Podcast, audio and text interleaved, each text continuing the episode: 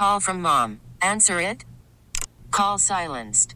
Instacart knows nothing gets between you and the game. That's why they make ordering from your couch easy.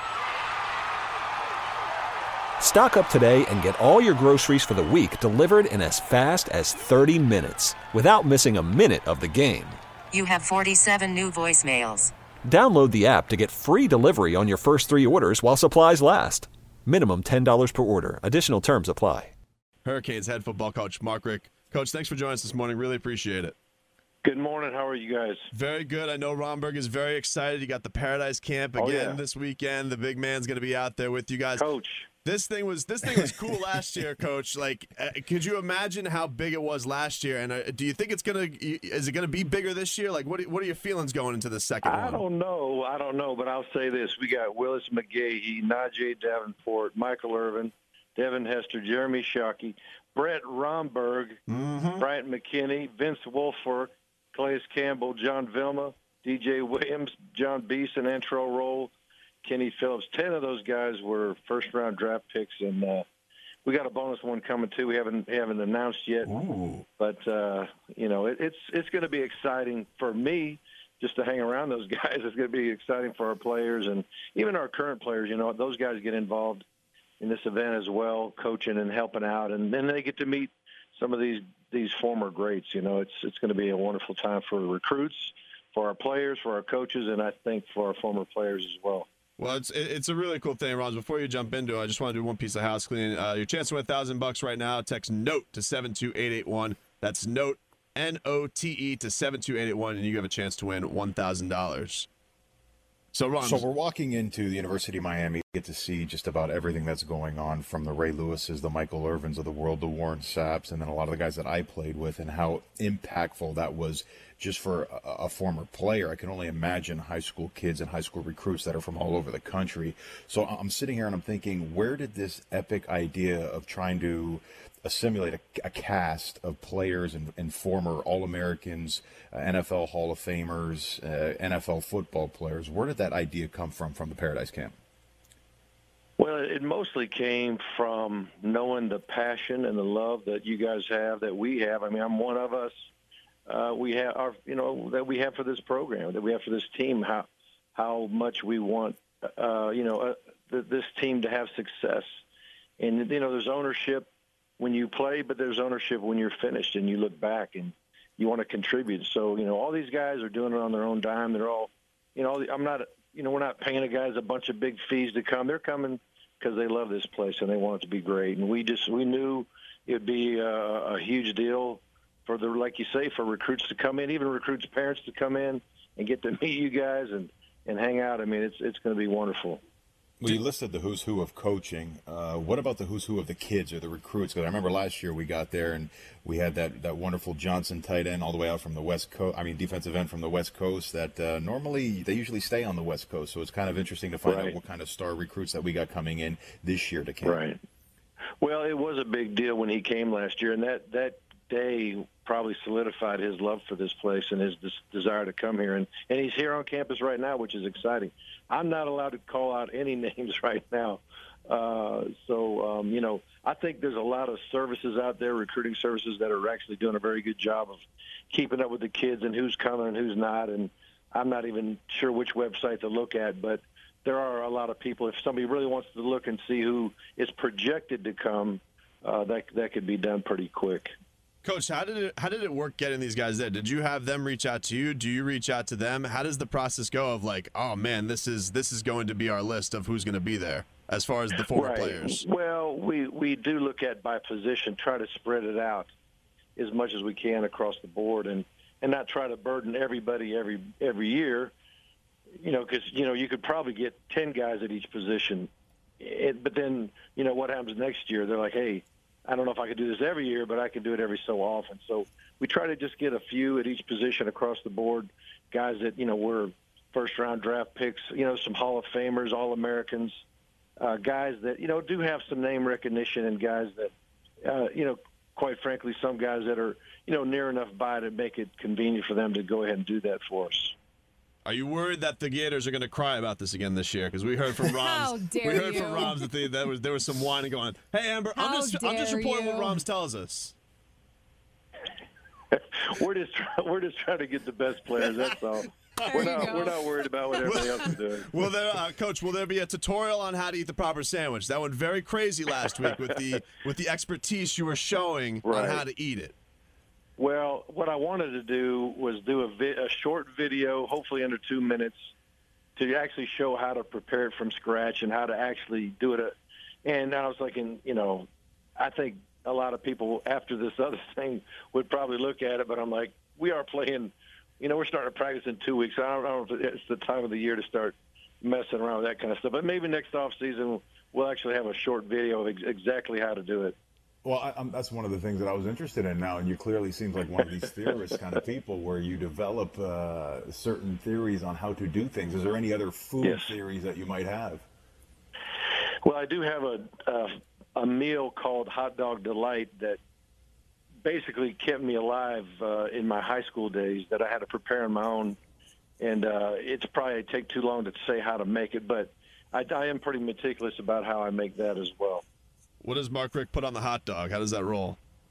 All right, well, I'll go ahead if you got a minute. I got it. I got. We got all the time in the world for you, Coach. All right, two slices of bread, toasted. It was Wonder Bread back in the day. Okay, mm. you put them in the broiler. You toast one side, you toast the other. While that's going on, you're you're boiling your hot dog, 2 of them. Mm. All right, when you get them out of there, you slice them right down the middle, and you lay them flat as evenly across those two slices of bread as you can. Then you take as much American cheese, American cheese as it takes to cover every inch of that. Throw it back in the broiler uh, melt the cheese on top, pull it out, take your Van Camp's pork and beans. Th- don't even heat them up, just right out of the can. Throw them on top. Just hammer them with that. Take some ketchup, and uh, you know cover it as much as you can stand, and then you take your fork and you eat it. There's really no ten bite rule on uh, on the hot dog delight, but it, it's a delicacy and it's something that I've lived by. Like you know, you know how birthdays you get to choose your meal Of course. in a lot of families. Well, when it's my birthday, we we all get to eat, and some of my children say they have to eat hot dog delight. So you still take it down then? You still have that? Oh yeah, that that's a big. You know, somebody asked me. It was kind of a morbid question. You, you get funny questions at those ACC events, but they're like, if it, if you're on death row, you got one meal left. What's it going to be? I said hot dog delight. So you know, it's it's something that it, you know it means a lot to me, and you know I think it's starting to mean a lot to some of my younger, you know, some of my boys. That's incredible. Well, well done, Coach Richt. Thank you, thank you for sharing that with us.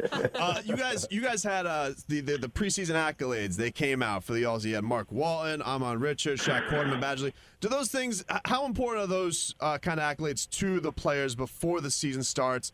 Uh, do you do you like that as a coach that they give those kind Yeah. of uh, recognitions Well, going I, into I the think it adds energy. I think it adds energy. I think I think it gets guys maybe even a little more excited. I mean, no one gets mad if somebody says something nice about them. So you know, I, I think that you know that's good. But we all know that those are preseason award watch lists. You know, they really don't mean anything. Uh, in the end, what matters is you know, are they giving out awards at the end? And you know, I don't I don't promote individual awards per se with the players, but I do know that most individual awards are won by guys that are on teams that win. So you know, a lot of those individual awards are in in in, in part a team award because you're just not going to win many awards if your team doesn't win. So it, it, most of of those life. awards are a reflection of winning.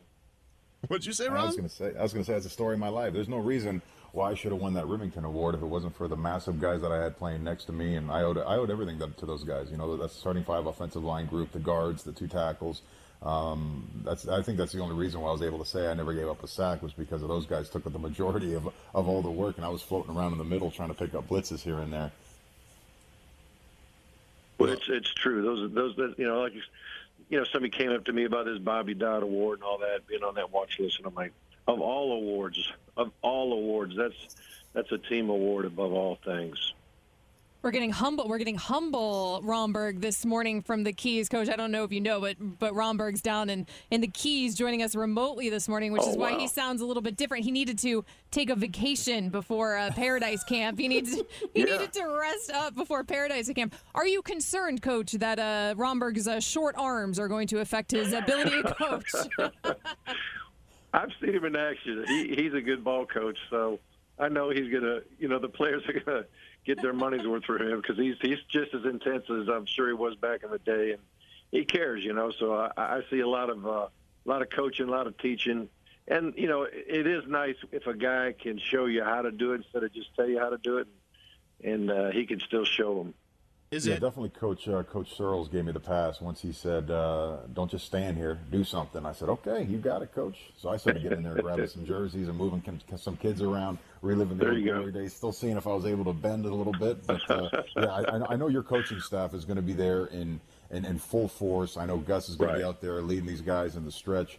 What can the kids expect to to to partake in to to get involved with tonight or tomorrow night? What can be the the the one-on-one battles or, or those kind of things that, that a lot of Right. parents and kids can look forward to. This, right. This particular camp, we don't do the testing on the front end. We don't do the 40s. We don't do the vertical jump. We don't do change of direction drills and all that kind of thing. We th- this this one is mostly about competition.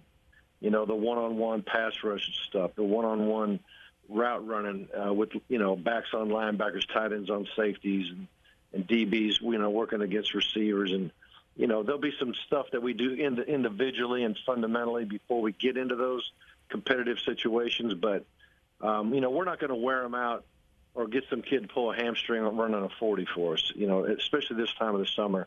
And this camp in particular, this is more of a showcase camp.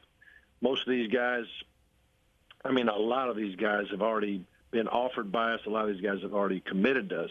So it's not like we're evaluating them. It's, it's kind of like, hey, let's go compete. Let's have fun because that's that's what Miami was built on competition. And when you when you t- when you hear from former players talk, every time they talk to a group of youngsters, they talk about how competitive it was in practice, competing against the guy for a job, but also competing against each other, offense versus defense, and just how tough it was in practice compared to how it was in the games. And that's what we're trying how we're trying to build our roster to the point where, where the guys we're practicing against are a lot better than the guys that we're playing against.